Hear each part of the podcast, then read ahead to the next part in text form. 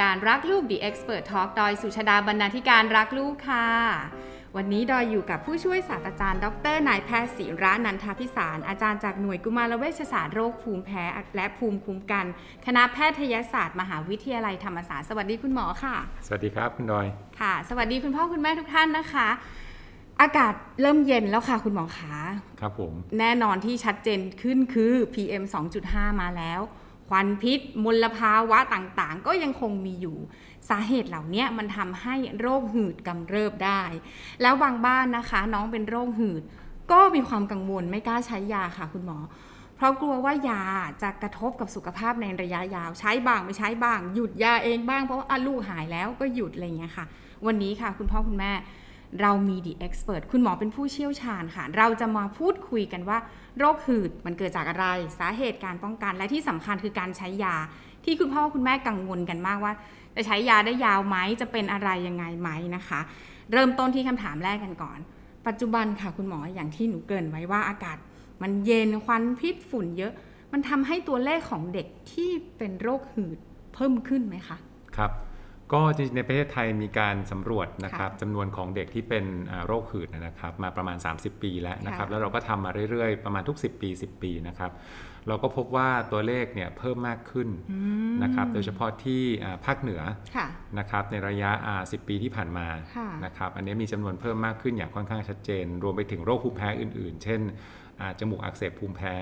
นะครับซึ่งอันนี้มันมาเป็นโรคคู่กันนะครับ เหมือนค่ะเป็นคู่แฝดกันมานะครับ ก็เจอเยอะขึ้นนะครับอ่าโดยเฉลี่ยเนี่ยอยู่ที่ประมาณสักไม่อ่าประมาณ 10%ค่ะนะครับ4-10%ในค่ะประเทศไทยนะครับแล้วแต่ภูมิภาคนะครับในกรุงเทพเนี่ยก็จะอยู่ประมาณสัก 6-7%นะครับสำหรับทุกช่วงอายุในผู้ป่วยเด็กค่ะครับผมทีนี้ถามว่าถ้าโยงกับเรื่องที่คุณดอยบอกมาว่าเอะมันจะเกี่ยวข้องกับเรื่องอามลพิษหรืออะไรฝุ่นพวกนี้หรือเปล่า PM นะครับอะไรอย่างเงี้ยค่ะจริงๆแล้วก็ต้องบอกว่า กับปัจจัยการเกิดโรคหืดเนี่ยนะครับตั้งแต่เดิมเนี่ยเราบอกว่ามันมีหลายปัจจัยนะครับก็คือว่าเป็นเรื่องของพันธุกรรมเองนะครับเพราะว่าคุณพ่อคุณแม่ที่เป็นโรคหืดมาก่อนค่ะนะครับอันเนี้ยลูกนะครับจะมีโอกาสเป็นโรคหืดได้เพิ่มมากขึ้นนะครับอันนี้คือตั้งต้นมาเหมือนค่ะต้นทุนเดิมนะครับทีนี้ระหว่างที่เขาเติบโตขึ้นมาปุ๊บเนี่ยนะครับเขาก็จะเปิดเผชิญกับอ่าสภาพแวดล้อมต่างๆ นะครับซึ่งหลาย ๆ คนก็จะไปเมื่อก่อนก็จะบอกว่าเป็นเรื่องของสัตว์เลี้ยงหรือเปล่า การเลี้ยงสุนัขเลี้ยงแมวค่ะในบ้านนะครับ อันนี้จะสามารถทำให้เกิดโรคหืดได้ไหม ซึ่งอันนี้ข้อมูลยังไม่ได้ชัดเจนนะครับว่า 2 อย่างเนี้ยจะเป็นปัจจัยส่งเสริมทำให้เกิดหืดค่ะแต่สิ่งที่ชัดเจนมาก ๆ เลยนะครับ ส่วนใหญ่เนี่ยจะเป็นเรื่องของมลพิษอืมนะครับมลพิษอันดับแรกที่ยังไม่ได้พูดถึงกันค่ะเมื่อกี้คือควันบุหรี่อ่าครับอันนี้ตัวร้ายเลยนะฮะเพราะค่ะว่าอ่ามีอ่าการศึกษาออกมาชัดเจนนะครับว่า มารดาที่ตั้งครรภ์นะครับ แล้วก็ระหว่างตั้งครรภ์สูบบุหรี่ปุ๊บเนี่ยนะครับอันนี้จะเป็นสาเหตุที่เพิ่มความเสี่ยงต่อการเกิดอาการหอบหืดในเด็กนะครับ โดยเฉพาะเด็กอายุน้อยกว่า 3 ปี อันนี้ชัดมากค่ะนะครับถือว่าเป็นปัจจัยหลักเลยนะครับ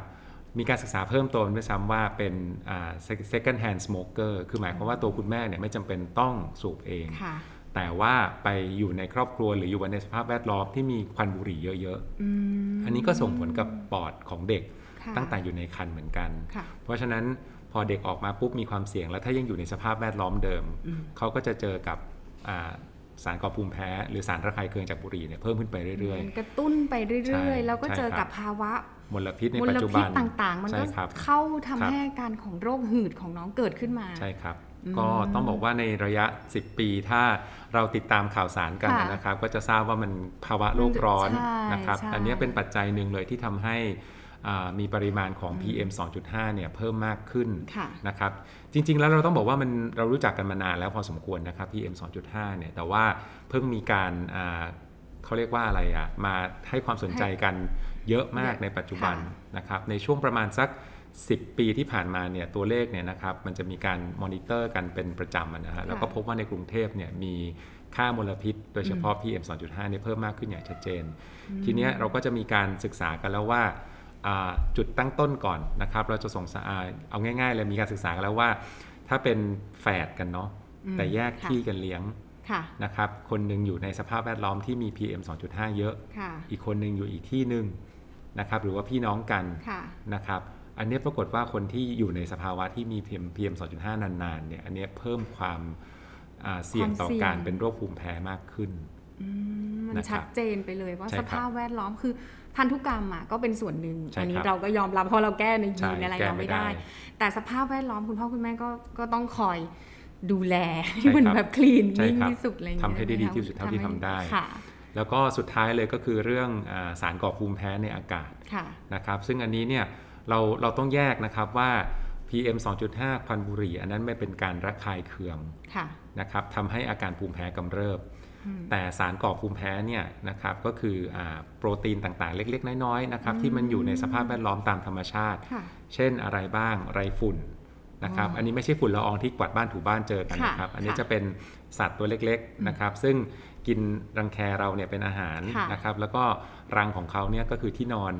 ของเรานะครับอันนี้บ้านเขาเลยนะฮะบ้านหลักอ่าอ่าแล้วก็อยู่กันทีก็เป็นล้านตัวเลยนะครับอืมเพราะฉะนั้นเขาก็จะกินอาหารนะครับแล้วก็ คือผิวเราเองเนี่ยนะครับ แล้วก็อ่าอุจจาระออกมา ซึ่งตัวอุจจาระเองเนี่ยแหละเป็นตัว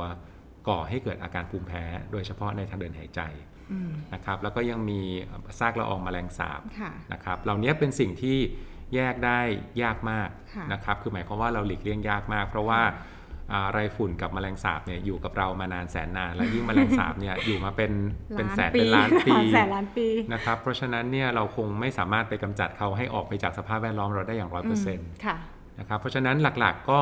ขออนุญาตสรุปเป็น 3 ประเด็นหนึ่งค่ะก็คือพันธุกรรมค่ะนะครับสองก็คือสารก่อภูมิแพ้ในอากาศค่ะนะครับอ๋อที่เพิ่มมากขึ้นมาเนี่ยคือพวกละอองเกสรดอกไม้อืมจริง ๆ ต้องบอกว่าตั้งแต่น้ำท่วมปี 54นะฮะแล้วก็ร่วมกับโลกร้อนเนี่ย จำนวนแล้วก็สัดส่วนของหญ้าต่างๆ ในประเทศไทยนี่เปลี่ยนไปเยอะนะครับอืมแล้วก็พวกนี้แหละเป็นค่ะตัวกระตุ้นทำให้อ่าปริมาณของสารก่อภูมิแพ้ในอากาศ โดยเฉพาะละอองเกสรดอกไม้ อันเนี้ยเยอะมากขึ้นแล้วก็มามีการเปลี่ยนแปลงสัดส่วนอย่างชัดเจนนะครับแล้วก็อันนี้คือสารก่อภูมิแพ้เนอะค่ะแล้วก็ส่วนสุดท้ายก็คือเรื่องของมลพิษมลพิษครับผมที่มลพิษก็อย่างที่เราเห็นกันทุกวันนี้มันก็เยอะมากจริง ๆ ทีนี้เรามาที่อาการของน้องที่เป็นโรคหืดด้วยค่ะครับผมจริงๆก่อนก่อนที่เราจะเข้ารายการ เรามีการปรึกษาคุณหมอว่าเอ๊ะเวลาเราเรียกโรค มันคือโรคหอบหืดหรือโรคหืดอยากให้คุณหมออธิบายนิดนึงว่าครับมันมันจริงสัมพันๆธ์แล้วกับอาการของเขาใช่ไหมจคะริง ๆ แล้วที่ถูกเนี่ยเราค่ะควรจะเรียกว่าโรคหืดอ่าค่ะนะครับโรคหืดแต่ว่าเวลาที่เด็กมีอาการหืดกำเริบ เราจะอืมเรียกว่าอาการหอบอืม นะครับค่ะทีนี้หลักๆเลยเนี่ยเราจะแบ่งอ่าการสังเกตอาการเนี่ยนะครับแล้วก็ตัวสาเหตุการกระตุ้นอาการหอบด้วยเนี่ยนะครับ เป็น 2 กลุ่มอายุก็คือค่ะกลุ่มอายุน้อยกว่า 5 ปี กับเกิน 5 ปีขึ้นไปค่ะนะครับกลุ่มอายุน้อยกว่า 5 ปีเนี่ยอาการหืดกำเริบของเขาเนี่ยนะครับส่วนใหญ่แล้วมักจะสัมพันธ์กับการติดเชื้อทางเดินหายใจ ก็คือการเป็นหวัดเนี่ยแหละนะครับแปลว่าอะไรแปลว่าเด็กที่มีอาการหอบเนี่ยเวลาที่เขาเป็นหวัดปุ๊บแต่ละครั้งเขาจะมีอาการอาหอบกำเริบได้ค่อนข้างง่ายค่ะนะครับ อาจจะไม่ได้หอบรุนแรงก็ได้นะครับแล้วนี้เราจะสังเกตอาการได้ยังไง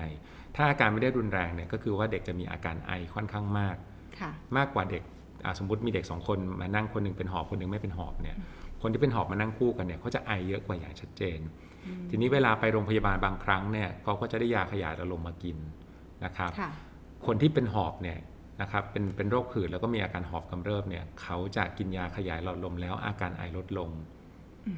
แปลว่าอาการไอควรจะตอบสนองกับยาขยายหลอดลมค่ะนะครับ อันนี้คืออันที่หนึ่ง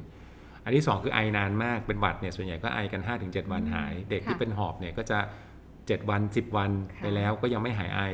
นะครับ ทีนี้ถ้าไม่เป็นหวัดเนี่ยอาการอื่นที่พอสังเกตได้คืออะไรก็คือว่าเขาวิ่งเล่นเหนื่อยๆ แล้วมีอาการไอ เพราะว่าการออกกำลังเป็นตัวกระตุ้นทำให้เกิดอาการหอบกำเริบได้ค่ะนะครับหรือว่า มีอาการไอตอนกลางคืนค่ะนะครับเพราะว่าอากาศเย็นเนาะอันนี้ก็จะเป็นสิ่งที่กระตุ้นทำให้อาการไอ หรือว่าอาการหอบหืดเนี่ยมันกำเริบเพิ่มมากขึ้นได้ค่ะนะครับแล้วก็ตอนกลางวันถ้าไปเจอฝุ่นละอองนะครับหรือว่าเจอมลพิษต่างอืมๆเขาก็จะมีอาการไอ กระตุ้นใช่เข้าไปนะครับค่ะแต่ว่าลักษณะสำคัญเลยเนี่ยก็คือว่าอาการไอเหล่านี้เนี่ยถ้าได้รับยาขยายอารมณ์แล้ว เขาจะดีขึ้นอืมนะครับ ในขณะที่เด็กโตเนี่ยอันเนี้ยจะเห็นค่อนข้างชัดเจน คือโอกาสการเป็นหวัดมันจะลดลงค่ะเพราะฉะนั้นเนี่ยเขาจะเป็นลักษณะของการแสดงออกที่สัมพันธ์กับกิจกรรมประจำวันมากกว่านะครับเช่นออกกำลังแล้วมีอาการไอค่ะอย่างที่ได้บอกไปนะครับหรือว่าสัมผัสสารก่อภูมิแพ้นี่จะค่อนข้างชัดมาก เช่น คุณแม่กวาดบ้านอยู่ดีๆปุ๊บลูกไปเดินเล่นวิ่งเล่นอยู่แถวนั้น แล้วก็เกิดอาการไออืมขึ้นมา ทีนี้ถ้าอาการ ไอมันเป็นแบบรุนแรงน้อยๆนะครับค่ะแต่ว่าถ้าอาการรุนแรงมากขึ้นเนี่ยเขาก็จะมีอาการหอบและค่ะนะครับ ซึ่งอาการหอบก็เหมือนเหมือนเราวิ่งแล้วหอบเนี่ยนะครับ ก็คือหายใจแรงหายใจไม่ขึ้นทันอ่าอืมใช่หายใจค่ะไม่ทันนะครับ มีอาการบ่นได้ก็จะบอกว่าแน่นหน้าอกนะครับอืมอ่าอันนี้ก็จะเป็นลักษณะของเด็กที่อาการหืดกำเริบนะครับ อาการอื่นๆที่อาจจะมีได้ก็คืออาการของโรคภูมิแพ้นะครับ ที่มักจะพบร่วมกันกับอาการโรคหืดเนี่ยก็คืออาการภูมิแพ้ทางจมูกค่ะ นะครับซึ่งประมาณ 85%ของเด็กที่เป็นโรคหืด จะมีภูมิแพ้ทางจมูกร่วมด้วย ก็จะเป็นอาการน้ำมูก จาม คัน แล้วก็คัดแน่นจมูกนะครับมีคันตาร่วมด้วยหลาย ๆ คนก็จะมีอาการนอนกรนนะครับอันนี้ก็เป็นอาการของโรคภูมิแพ้จมูกอักเสบนะครับซึ่งก็จะพบร่วมกันเป็นส่วนใหญ่ในเด็กที่เป็นโรคหืดอืมครับผมทีนี้ถามเพิ่มเป็นคุณเป็นคุณแม่เหมือนกัน ก็ครับสมมติว่าเราไม่รู้ว่า ลูกเราใช่โรคหืดหรือยัง มันมีอืมเส้นแบ่งไหมคะ เพราะอย่างบางคนอย่างน้องที่เล็กๆ เขาก็จะมีเรื่องของโรค RSV อืมไข้หวัด เราจะมีเส้นตัดของมันยังไง ว่าเราจะบอกเฮ้ยตอนเนี้ยโรคเราหืด ลูกเราหืด ลูกเราหวัดแล้วอันอะไรอย่างเนี้ยเงี้ยค่ะเป็นคำถามที่ดีมากค่ะนะครับ ก็คือว่าอ่า RSV เนี่ยจริง ๆ แล้วอ่ามักจะเป็นในเด็กที่อายุน้อยกว่า 2 ปี ซึ่งค่ะอาการโรคหืดยังไม่ค่อยแสดงออกเท่าไหร่อ๋อ นะครับค่ะความคล้ายกันของเขาเนี่ยก็คือว่าเขาจะมีอาการหอบเหมือนกันเนาะเวลาที่อ่าเราใช่ติดเชื้อใช่ ISV เพราะว่าอืมหน้าอกมัน RSV จะบุ๋มโล่งใช่อะไรใช่ไหมคะ RSV มันเป็นการติดเชื้อของทางเดินหายใจส่วนล่างค่ะนะครับหลอดลมฝอยมันมีการอักเสบค่ะเด็กเนี่ยจะมีหายใจเสียงหวีดอืมเหมือนในหอบหืดได้เลยค่ะนะครับแต่ว่า RSV เนี่ยพ่นยาขยายหลอดลมแล้วไม่ค่อยตอบสนอง คือจะไม่หายหอบเท่าไหร่ค่ะค่ะนะครับ ก็คือว่าต้องรอให้เขาหายเองก็คืออมอาการติดเชื้อดีขึ้นนะครับ เสมหะในปอดลดลงค่ะนะครับ อาการหอบก็จะลดลงค่ะในขณะที่ถ้าเป็น RSV แล้วก็เด็กเขามีอาการหอบอยู่ด้วยค่ะนะครับ รวมกันอันนี้เนี่ยก็คือว่ามันจะมีส่วนหนึ่งที่จะตอบสนองกับยาขยายหลอดลมค่ะนะครับเป็นหวัดทั่วไปก็เหมือนกันอืมโดยปกติแล้วถ้าเป็นหวัดเป็นการติดเชื้อหายใจทางเดินหายใจส่วนบนค่ะ ก็เด็กทั่วไปก็จะไม่มีอาการหอบค่ะแต่ถ้าเมื่อไหร่ก็ตามเป็นแค่หวัดธรรมดา แล้วมีอาการเหนื่อยหอบนะครับหายใจเร็วแล้วก็ได้ยินว่าหายใจมีเสียงบีดบีดๆเกิดขึ้น อันนี้แหละเราก็จะบอกว่าแสดงว่ามีน่าจะมีโรคหืดแฝงอยู่อืมนะครับค่ะเพราะฉะนั้นการตรวจนะครับจริงๆแล้วเราก็บอกว่าควรจะให้แพทย์เป็นคนวินิจฉัย อันนี้โดยเฉพาะเด็กอายุน้อยกว่า 5 ปีนะครับก็การทดสอบสมรรถภาพปอด นะครับในอายุน้อยกว่า 5 ปีเนี่ยมีข้อจำกัดก็คือว่าทำไม่ได้ เพราะว่าต้องอาศัยความร่วมมือของผู้ป่วยค่ะนะครับต้องเกิน 5 ปีไปถึงจะพอทำได้อืมนะครับการวินิจฉัยเนี่ยอ่าถ้า 5 ปีขึ้นไปแล้วเราสงสัยว่าเป็นหรือไม่เป็น เราก็จับค่ะส่งตรวจสมรรถภาพปอดไปเลยค่ะนะครับเพราะฉะนั้นจุดยากเลยอืมอันนี้เหมือนเป็นยาขมสำหรับอ๋อหมอเด็กเหมือนกันหมอเด็กนะครับกระทั่งไม่ใช่พ่อแม่อย่างเดียวนะฮะหมอเด็กเองก็แบบเอะคนนี้อายุ 3 ขวบมา พ่นยามาแล้ว 3 รอบใช่ไม่ใช่นะโรคหืดอะไรอย่างเงี้ยนะครับ เพราะฉะนั้นคุณพ่อคุณแม่ที่มีประวัติลูกเป็นแบบเนี้ยนะครับ ว่าเป็นหวัดแต่ละครั้งดูอาการแล้วแบบไอเยอะจังไปโรงค่ะพยาบาลแล้วก็ต้องมีการพ่นยาครับเขาอาจจะลดการพ่นยาแบบที่เป็นฝอยละอองอ่าเป็นใช่ไหมครับตัวครอบแล้วก็ใช้เป็นตัวครอบแทค่ะนใช่นะครับเป็นกรวยแล้วก็มีการใช้ยากดพ่นอะไรอย่างเงี้ยค่ะนะครับ ก็ลองถามคุณหมอดูหลังจากที่อ่ามีการให้ยาขยายระลมพ่นนะครับว่า ลูกหลานเนี่ยนะครับอาตอบสนองไหม เสียงดูอ่าหายใจบีดลดลงไหม หรือว่าหายใจเร็วเนี่ยลดลงไหมหลังจากใช้ยาขยายหลอดลมนะครับ ถ้าเป็นอาการแบบเนี้ยมีอาการว่าตอบสนองกับยาขยายหลอดลมได้ดีนะครับ แล้วก็ปีหนึ่งเกิน 3 ครั้งค่ะอันเนี้ยมีแนวโน้มที่จะเป็นโรคหืดสูงแล้วอืมครับผม งั้นถามคุณหมอต่อเลยค่ะว่าอ่าบอกชัดเจนแล้วว่าคุณก็ถ้าน้องเป็นโรคหืดก็ต้องรักษา ยารักษาที่หนูเกรินไว้ตั้งตั้งแต่ต้นว่าบางบ้านก็ไม่ไม่กล้าใช้กลัวอืมกระทบกับสุขภาพระยะยาว ให้คุณหมอพูดถึงแนวทางการรักษา แล้วก็การใช้ยารักษาโรคหืดค่ะครับ อันนี้ต้องเป็นคำต้องเป็นเขาเรียกว่าอะไรอะเป็นเมสเซจหลักอืมเป็นข้อความที่เราอยากจะสื่อสารกันเป็นหลัก ไม่ว่าจะเป็นกับผู้ปกครอง หรือว่าค่ะตัวผู้ป่วยที่เป็นผู้ใหญ่เองก็ตามสำหรับโรคหืดนะครับค่ะเราต้องแก้ความเข้าใจกันใหม่อย่างมหาศาลเลย เพราะว่าอ่า เวลาที่คนไข้มาหาเรามาหาพบแพทย์ส่วนใหญ่เนี่ยนะครับเขาก็บอกว่ายาที่ดีที่สุดในการอืมรักษาโรคหืดเนี่ยคือยาขยายหลอดลมนะครับซึ่งจริงๆบอกว่าถูกไหมถูกแค่บางส่วนค่ะนะครับเพราะว่ายาขยายหลอดลมเนี่ยจะใช้เมื่ออาการโรคหืดกำเริบ คือมีอาการหอบมนะครับอันเนี้ยมันจะเป็นเป้าหมายที่ลดความรุนแรงของอาการหอบที่มันกำเริบ แต่จริง ๆ แล้วเป้าหมายหลักของการรักษาโรคหืดเนี่ยคือเราต้องการให้ไม่เกิดอาการหืดกำเริบค่ะคนไข้ต้องไม่หอบเลยอืมนะครับเพราะฉะนั้นเป้าหมายสำคัญคือควบคุมไม่ให้เกิดอาการหอบนะครับอืมเหตุผลเพราะอะไรเพราะว่าการหอบแต่ละครั้งนะครับเวลาที่เกิดอาการแต่ละครั้งเนี่ยนะครับมันจะมีการอักเสบในทางเดินหายใจ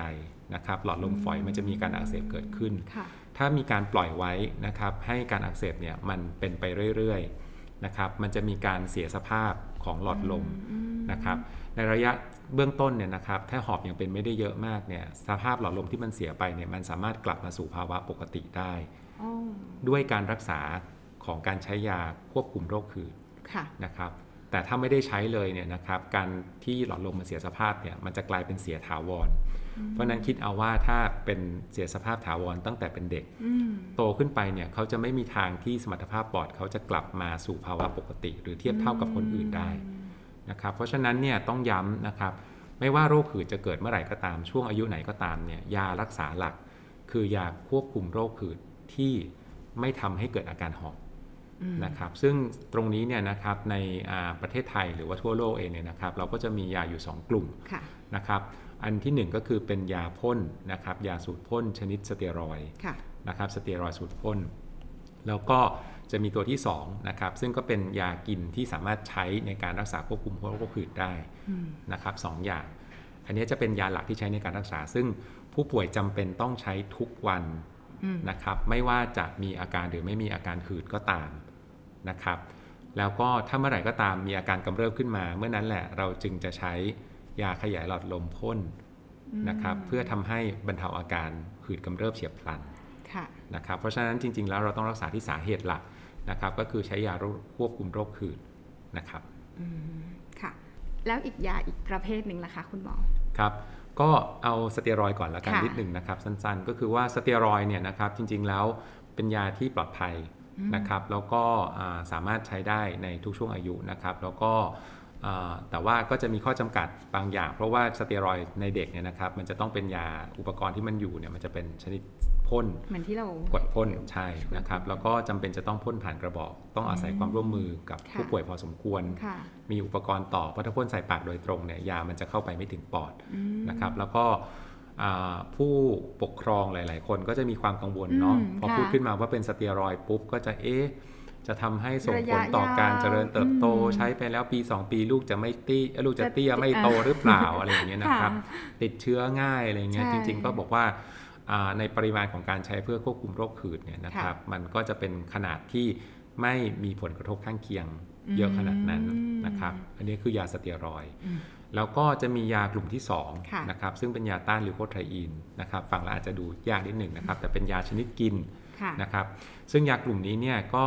ใช้สามารถอาสามารถใช้เป็นยาควบคุมโรคหืดได้เช่นเดียวกันค่ะนะครับ แต่ว่าเราก็จะมีการบริหารยาที่ง่าย เพราะว่ายาเนี่ยอืมมันจะเป็นทั้งแบบ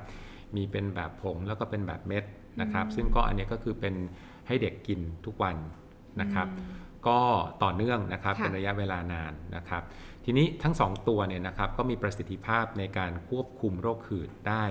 ใกล้เคียงกันอืมค่ะนะครับ แต่ว่าต้องย้ำนะครับว่าทั้งสองตัวนี้ไม่ใช่ยาขยายหลอดลมเนาะค่ะเพราะฉะนั้น พอหลายๆ คนบอกว่าเอ๊ะต้องใช้ไปทุกวันปุ๊บเวลาที่เอามา แต่ถ้าเกิดสมมติอาการหืดกำเริบขึ้นมาเนี่ยยังไงยังไงก็ต้องกลับไปใช้ยาขยายหลอดลมเนาะอืมค่ะแต่เป้าหมายหลักของเราก็คือว่าถ้าใช้ยาตัวใดตัวหนึ่ง ไม่ว่าจะเป็นสเตียรอยด์พ่นหรือว่ายากินควบคุมโรคหืดแล้วเนี่ยค่ะนะครับเราหวังว่าผู้ป่วยจะไม่มีอาการหืดกำเริบ แล้วก็จะไม่มีความจำเป็นต้องใช้ยาขยายหลอดลมชนิดสุดพ่นเลยอืมนะครับ อันนี้คือเป้าหมายหลักจริงอืมค่ะ คือโดยหลักการอย่างที่คุณหมอบอกว่ายารักเราต้องรักษาที่ต้นทางๆใช่ครับ เพื่อไม่ให้หลอดลมมันไว ใช่ครับ เพราะพอหลอดลมไวแล้วคุณมีอาการหอบ คุณก็ต้องไปใช้ยาขยายหลอดลม ใช่ซึ่งครับ อันนั้นน่ะเป็นปลายทางรักษาอาการ แต่เริ่มต้นคือคุณต้องรักษาที่ต้นเหตุ ใช่ แล้ววิธีการรักษาคุณพ่อคุณหมอได้บอกไว้แล้วค่ะ ว่าต้องกะต้องใช้ยา ไม่ต้องกังวลในการใช้ยา เพราะคุณหมอที่ดูแลจะเป็นคนให้แล้วบอกว่าใช่ครับใช้ให้ครบโดส ครับ ซึ่งดีกว่าครับ ใช่ไหมคะคุณหมจอริงๆก็เราเราก็จะมีการให้ความรู้ค่ะกับแพทย์อยู่ตลอดเวลานะครับ ค่ะถ้ามีการอ่าอัปเดตความรู้อะไรเงี้ยเราก็จะบอกเข้าไปนะครับอืม ในสมัครในกลุ่มกลุ่มของแพทย์ผู้ดูแล โดยเฉพาะหมอเด็กค่ะ นะครับเพราะว่าอ่าเรามีการอ่าอัปเดตแนวทางอืมการรักษากันอยู่เป็นประจค่ะำนะครับแล้วก็อยากยืนยันว่ายาเนี่ยมีการความปลอดภัยในการอืม ใช้ระยะยาว ปัญหาสำคัญเลยนะครับ คือผู้ปกครองเนี่ยมักจะหยุดยา ก่อนถึงเวลาอันควร อันเนี้ยเป็นไม่ใช่คุณนายปวดหัวคนเดียวนะมันครับกลัวค่ะคุณหมออะเราอ่าเป็นเข้าใจแม่เราก็แบบให้ลูกพ่นทุกวันเอาใจไม่ดีหรือกินทุกอ่าวันอะไรอย่างเงี้ยมันใช่ครับ แต่จริง ๆ แล้วก็คือว่านึกนึกเอาง่าย ๆ ครับอืมว่าค่ะอา รอยโรคในหลอดลมฝอยเนี่ยนะครับที่เวลาเราเกิดโรคหืดขึ้นมาแล้วเนี่ยค่ะนะฮะมันอาจจะเป็นแผลที่ใหญ่พอสมควรเนาะอืมยิ่งถ้าเป็นรุนแรงยิ่งเป็นมานานมันก็จะเป็นแผลที่ใหญ่ เพราะฉะนั้นการที่เราจะสมานแผลตรงเนี้ยให้มันกลับมาปกติได้นะครับแล้วก็ความไวของหลอดลมมันลดลงไปได้เนี่ยนะครับมันจะต้องใช้เวลายาวนานพอสมควรนะครับอืมอย่างน้อยเนี่ยต้องเป็นปีเพราะฉะนั้นเนี่ยอ่าพ่นยาไปหรือว่ากินยาไปประมาณสัก 1-2 เดือน อาการสงบดีปุ๊บเนี่ยหยุด ไม่ได้ไม่อย่าเพิ่งได้หยุดใจเย็นเออนะครับควรจะมีการประเมินก่อน ซึ่งอันนี้ค่ะเนี่ยคุณหมอก็จะเป็นคนประเมินนะครับ ซึ่งก็จะมีหลักการหลาย ๆ ข้อนะครับ ซึ่งอันเนี้ยอืมอยากจะให้ไปพบแพทย์ อย่าหยุดยาเองโดยค่ะเฉียบพลันอยู่โดยตัวเองอะนะครับ ว่าค่ะเอ้ยลูกอาการสงบดีแล้วนะครับอืม ก็หยุดยาอืมเพราะว่าจริง ๆ แล้วเนี่ยถึงจะอาการสงบแต่ภายในอาจจะไม่สงบก็ได้นะครับอ่าจริงนะครับค่ะเป็นประเภทแบบว่าคลื่นใต้น้ำเนาะอ๋อมองไม่เห็นด้วยตาเปมัล่านอยู่ข้างในเราเราไม่รู้ใช่ครับค่ะ ทีนี้คุณพ่อคุณแม่ค่ะเรารู้แล้วว่ารักษาด้วยยาอะไร ทีนี้ถ้าเกิดกับบางบ้านที่แบบ โอ๊ยก็ยังไม่กล้าใช้อยู่ดี คุณหมอช่วยพูดถึงผลกระทบ ถ้าเกิดวันหนึ่งคุณแบบอะหยุดยาใช้เองแล้วลูกสมมติว่ามันมีแบบโรคสงบ มันมีส่งแล้วแล้วเกิดมันเกิดเรื้อรังขึ้นมา รักษาไม่หาย มันกระทบกับพัฒนาการของลูกยังไงบ้างคะครับ ก็ผลแน่นอนครับโดยตรงกับตัวพยาธิสภาพในปอดอืมนะครับ ก็คือว่าหลอดลมมันจะมีการเสียอาจจะถาวรได้นะครับ ถ้าอืมรักษาช้าหรือว่ารักษาไม่พไม่อถูกไม่ถูกต้องค่ะนะครับ อันนี้หลอดลมเสียสภาพถาวรได้ ซึ่งมันจะไปส่งผลกระทบทางอ้อมนะครับ กับสุขภาพทางกายและก็ทางใจของเด็กนะครับ เพราะอะไรค่ะเพราะว่า หนึ่งพอเวลาที่เขามีภาวะหลอดลมไวปุ๊บเนี่ยเด็กเขาจะถูกกระตุ้นได้ง่ายอืมถ้าเจออากาศเย็นเจออะไรฝุ่นเพียงเล็กน้อยก็จะมีอืมอาการไอ แล้วสำคัญเลยเนี่ยโรคหืดมักจะไอตอนกลางคืนนะครับอืมเด็กมักจะตื่นมาไอตอนประมาณตีสองตีสามค่ะอะไรอย่างเงี้ยนะครับค่ะ ซึ่งเวลานี้เนี่ยเป็นเวลาทองของการหลั่งโกรทฮอร์โมนเลยนะฮะใช่เด็กจะโตได้เนี่ยนะครับ จริง ๆ แล้วเวลาทองของการนอนคือต้องนอนระหว่างสี่ทุ่มถึงตีสองอืมแต่โรคหืดเนี่ยเวลาที่เกิดอาการกำเริบตอนกลางคืนแล้วเด็กไอตื่นขึ้นมาปุ๊บเนี่ยโกรทฮอร์โมนมันจะหายไป มันคือช่วงเวลาทองค่ะคุณพ่อคุณแม่ใช่ครับเพราะฉะนั้นมีการศึกษาชัดเจนออกมาแล้วว่าอืมเด็กที่เป็นโรคหืดแล้วรักษาด้วยสเตียรอยด์เนี่ยโตเร็วกว่าเด็กที่เป็นโรคหืดแล้วไม่ได้รับการรักษานะครับอืม เป็นเซนเลยนะฮะหนึ่งค่ะปีเนี่ยเป็นประมาณ1เซนติเมตรค่ะถือว่าเยอะนะครับค่ะเยอะเยอะสำหรับใจพ่อใจแม่ เยอะค่ะหนึ่งเซนนี่ขอให้ได้ยาอะไรที่แบบว่าเอออ่านะครับอืมอันนี้คือผลกระทบแน่ๆกับค่ะการเจริญเติบโต แล้วถ้านอนกลางคืนหลับไม่สนิทอืมผลที่ตามมาคือตื่ตื่นนมาเช้ามาก็งอแงก็งอแงพังไปทั้งวันเลยปลุไม่กอยากไม่เรียนตื่นรู้ไม่อยากไปใช่โรงเรียนใช่นะครับ แล้วก็ทำให้สมรรถภาพหรือว่าประสิทธิภาพในการเรียนก็จะลดลงอืมค่ะนะครับอ่า ไม่ตั้งใจเรียนทำข้อสอบไม่ได้มันง่วงอะไร มีผลอันนี้เราก็พบกันว่าอาจจะมีความสัมพันธ์กับสมาธิสั้นด้วยอ๋ออันนี้ยิ่งน่ากังวลค่ะนะครับ แล้วก็ถัดมาก็คือว่าสำคัญอย่างที่ได้เรียนไปแล้วก่อนหน้านี้ว่าตัวโรคหืดเองเนี่ยสามารถกำเริบได้ด้วยการออกกำลัง ใช่ไหมครับอืมเพราะฉะนั้นเนี่ยเวลาที่เด็กไปโรงเรียนปุ๊บเนี่ยสิ่งที่เขาอยากทำคืออะไรฮะวิ่งเล่นกับเพื่อน ใช่ กระโดดโลดเต้นกับเพื่อน เด็กที่แต่เป็นโรคหืดเองเนี่ยเขาจะหยุดตัวเองโดยอัตโนมัติ เพราะเขาจะรู้ลิมิตว่าเขาวิ่งได้เท่านี้อืมเพราะฉะนั้นเขาจะไม่วิ่งต่อหยุดเล่นค่ะเพื่อนเขาก็วิ่งไปไกลแล้วทั้งสนามแล้วนี่ค่ะลูกเราวิ่งไปได้ประมาณ 50 เมตร หยุดวิ่งอืมนะครับเพราะฉะนั้นเขาก็จะรู้สึกเหมือนเป็นปมด้อยแล้วเขาก็จะไม่สามารถเข้ากับสังคมในเด็กๆ เพื่อนๆเขาได้ค่ะนะครับอันนี้ก็เป็นผลกระทบต่อทั้งจิตใจแล้วก็ ร่างกายของพัฒเด็กนาเองการพัฒนาการของเด็มันกมัด้วยเขาจะเสียนะครับความหลายๆมั่นใจส่วนไม่กล้าเล่นกับเพื่อใช่นครับไปเหมือนไปไม่สุดเหมือนเครื่องมันใช่ไปครับไม่สุดอะไรอย่างนี้ใช่ไหมคะคุณหมครับอผมอืมโอเคค่ะ ชัดเจนเลยนะคะ คุณแม่ค่ะว่าผลกระทบมันมันครบหมดเลย ถ้าคุณแม่แบบกังวลเพราะจริง ๆ แล้วการรักษาโรคหืด เรารักษาเองไม่ได้อืมเราต้องไปหาคุณหมออย่างต่อเนื่องใช้ยาอย่างต่อเนื่อง เพื่อมันเห็นเลยติดตามว่นกระทบอาการติดตามอาการอย่างนะครับต่อเนื่องแล้ว คุณหมอยืนยันแล้วว่า ใช้ได้ไม่ส่งผลกระทบครับ และรักษารอยโรคจากข้างใน มันอืมจะทำให้ลูกแข็งแรงแล้วโตมา ไม่เป็นโรคเรื้อรัง ใช่ครับไหมคะคุณหมอใช่ครับอืมแล้วก็อีกส่วนหนึ่งที่ต้องทำด้วยนะครับค่ะก็คือว่าในเด็กเล็กเนี่ยนะครับ หรือว่าในเด็กอายุน้อยกว่า 12 ปีเนี่ยนะครับอ่าเกือบร้อยเปอร์เซ็นต์นะครับจะเป็นกลุ่มที่เป็นภูมิแพ้แล้วเนี่ยตรวจพบว่าอ่ามีการไวต่อสารก่อภูมิแพ้ในอากาศนะครับอืมอย่างที่ได้เรียนไปก่อนหน้านี้เช่นค่ะไรฝุ่นแมลงสาบสุนัขแมวค่ะหญ้าต่างๆ หรือว่าค่ะเชื้อรานะครับอย่างใดอย่างหนึ่ง ซึ่ง ตรงนี้เนี่ยก็ถ้าเป็นไปได้นะครับ ก็อยากจะให้ไปตรวจกับกุมารแพทย์โดยเฉพาะกุมารแพทย์ที่อ่าเป็นโรคภูมิแพ้เชี่ยวชาญทางภูมิแพ้นะครับ เพื่อดูประเมินการทำทดสอบภูมิแพ้ทางผิวหนัง หรือว่าตรวจเลือดดูว่าแพ้อะไร แล้วก็ระหว่างนี้เนี่ยถ้าทราบแล้วก็อยากจะให้พยายามควบคุมสภาพแวดล้อมในบ้านนะครับ อย่างเช่น ถ้าเป็นแพ้ไรฝุ่นเนี่ยก็ต้องมีการลดปริมาณของไรฝุ่นภายในบ้านให้ได้มากที่สุดนะครับ ซึ่งอันนี้เป็นศัตรูตัวร้ายกาจนะครับ เพราะว่า ประมาณ 70-80%ของผู้ป่วยเด็กที่เป็นภูมิแพ้เนี่ยจะแพ้สารก่อภูมิแพ้จากไรฝุ่นนะครับซึ่งอันนี้เนี่ยเป็นเขาเรียกว่าเป็นศัตรูตัวจิ๋วที่อยู่ภายในบ้านเรานะครับแล้วก็จะสะสมอยู่บนที่นอนนะครับแล้วเขาออกลูกออกหลานเก่งมากนะฮะเขาเป็นแมลงตัวเล็กๆนะครับมีเป็นร้อยเป็นเป็นเป็นพันเป็นล้านตัวเลยนะฮะในที่นอนเราเนี่ยนะครับ เพราะฉะนั้นการกำจัดเขาเนี่ย ก็ต้องฆาตกรรมหมู่นิดนึงอาจจะฟังดูแย่นะครับ แต่ว่าจำเป็นต้องทำเพราะว่าการกำจัดไรฝุ่นเนี่ยต้องใช้ความร้อนความร้อนกำจัดนะครับเพราะฉะนั้นต้องซักผ้าปูที่นอนปลอกหมอนเนี่ยด้วยน้ำร้อน 60 องศาขึ้นไป หรือว่าเอาผ้าไปอบนะครับค่ะแล้วก็กำจัดรังของเขาก็คือค่ะว่าต้องเป็นที่นอนที่มันสามารถกันไรฝุ่นได้ หรือว่ามีผ้าคลุมพิเศษที่สามารถหุ้มที่นอนค่ะนะครับแล้วก็ทำให้ไรฝุ่นเนี่ยไม่สามารถเข้าไปอยู่อาศัยอยู่ในรังค่ะที่นอนของเราได้ศัตรูอีกอันหนึงครับ ที่เป็นรังสะสมไรฝุ่นเลยเนี่ยก็คือตุ๊กตาครับ ลูกสาวเนี่ยนะครับเพื่อนสนิทของเด็กใช่เหมือนเป็นเพื่อนกล่อมนอนนะฮะค่ะอาจจะต้องต่อรองกันนิดนึงว่าอืมอ่าต้องเอาไปซักทำความสะอาด ถ้าเอาออกได้จะดีสุดนะครับแต่ว่าถ้าต้องเอาไปซักถ้าต้องถ้าต้องเก็บไว้จริง ๆนะครับ เป็นน้องเน่าเนี่ยนะครับก็ต้องขระอวังน้องขอเน่าอด้นุวยญาตตัวกลน้องนะครับ ว่าขอเอาน้องเน่าไปล้างไปซักไปทำอะไรนิดนึงทำความสะอาดเพื่อให้ ปริมาณของสารก่อภูมิแพ้ของไรฝุ่นมันลดลง ต้นทางกำจัดที่ต้นใช่ครับทางใช่ค่ะครับ แต่ถ้าเอาออกได้ก็จะดีสุดบอกว่า ส่วนใหญ่เวลาที่เทคนิคก็จะบอกกับคุณพ่อคุณแม่ว่า ให้เขาเลือกเอาตัวหนึ่งเก็บไม่ได้นะครับตัวแล้วเดียวก็ตัวเดียวอ่าขอตัวเดียวพอนะครับ แล้วก็จัดค่ะห้องให้โล่งอืครับผมไม่มีฝุ่นเกาะค่ะครับผมก็ประมาณนี้ค่ะส่วน PM 2.5 อันนี้ตัวก็การเอาเพราะเพราะคุณหมอบอกไว้ตั้งแต่ต้นว่า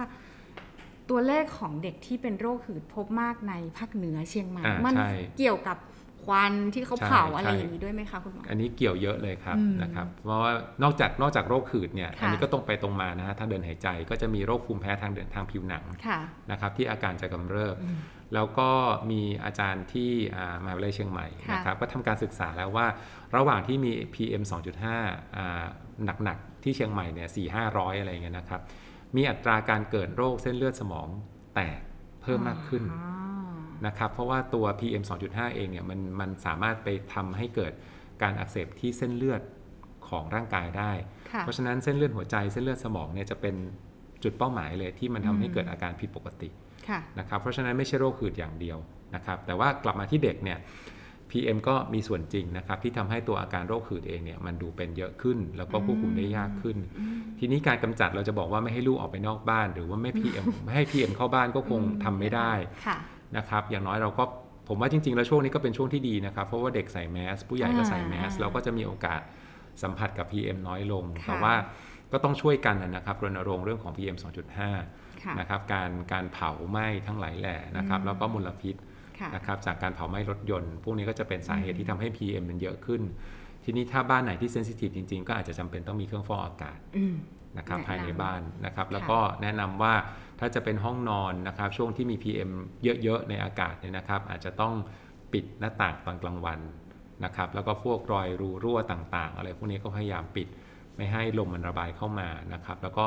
ฟอกอากาศในอย่างน้อยประมาณสักครึ่งชั่วโมงก่อนที่จะเข้าห้องนอนอืม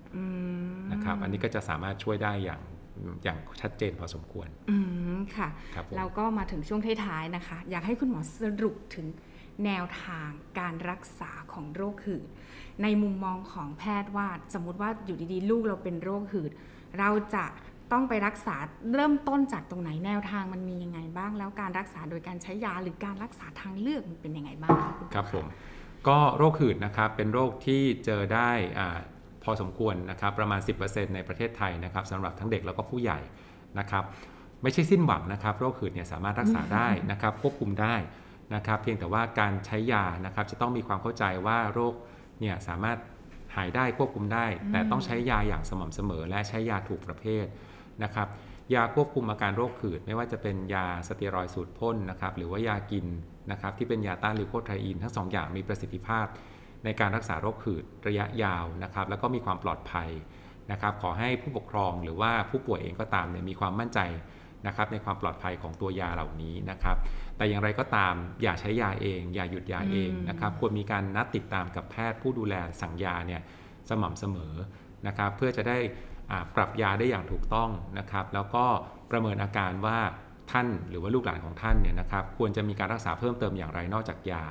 แล้วในขณะเดียวกันก็จะได้ทราบวิธีการปฏิบัติตัวด้วยนะครับ ว่าเวลาเกิดหืดอาการหืดกำเริบ การใช้ยาขยายขยายหลอดลมควรจะทำอย่างไร มีการตรวจประเมินเรื่องของภูมิแพ้นะครับ แล้วก็ดูว่าจำเป็นจะต้องปรับเปลี่ยนสภาพแวดล้อมในบ้านนะครับ หรือว่าอ่าสภาพแวดล้อมทั่วไปนะครับ รอบตัวของข้างของตัวเด็กเอง แล้วก็ตัวผู้ใหญ่อย่างไรนะครับ เพราะฉะนั้นพบแพทย์นะครับสามารถดูแลได้นะครับ รักษาได้แล้วก็ในระยะยาวนะครับ โรคหืดอาจจะไม่ได้ใช่โรคที่หายขาดหายสนิทไปจากชีวิตเมื่อเป็นแล้วค่ะแต่ควบคุมไม่ให้เกิดอาการค่ะเราก็จะสามารถมีชีวิตนะครับ แล้วก็การเจริญเติบโตของเด็กที่ปกติได้ ไม่ต่างจากคนทั่วไปนะครับ ค่ะ เราก็ได้รับรู้เรื่องความรู้ของการดูแลรักษาโรคหืดอย่างครบถ้วนทุกแง่มุมแล้วนะคะ จากที่คุณหมอให้ความรู้เรามาค่ะ ยาค่ะใช้ได้ค่ะคุณแม่ เพราะว่ามีการวิจัยและพัฒนาว่ามันสามารถรักษาลูกของเรา แล้วก็ปลอดภัยสำหรับเด็กค่ะ แต่ถ้าไม่ใช้นี่สิคะมันจะส่งผลกระทบกับพัฒนาการการเจริญเติบโตอย่างที่คุณหมอบอกนะคะ วันนี้นะคะก็ต้องขอขอบคุณค่ะ ผู้ช่วยศาสตราจารย์ ดรนายแพทย์ศิระนันทาพิสาร อาจารย์จากหน่วยกุมารเวชศาสตร์โรคภูมิแพ้ และภูมิคุ้มกัน คณะแพทยศาสตร์ มหาวิทยาลัยธรรมศาสตร์มากค่ะ ขอบคุณคุณหมอนะคะ ครับ ขอบคุณครับ ติดตามรักลูกพอดแคสต์ได้ที่ Apple Podcast Spotify และ YouTube Channel รักลูกค่ะ อย่าลืมกด subscribe กระดิ่ง เพื่อไม่ให้พลาดคอนเทนต์ดี ๆ จากเรา แล้วพบกันนะคะ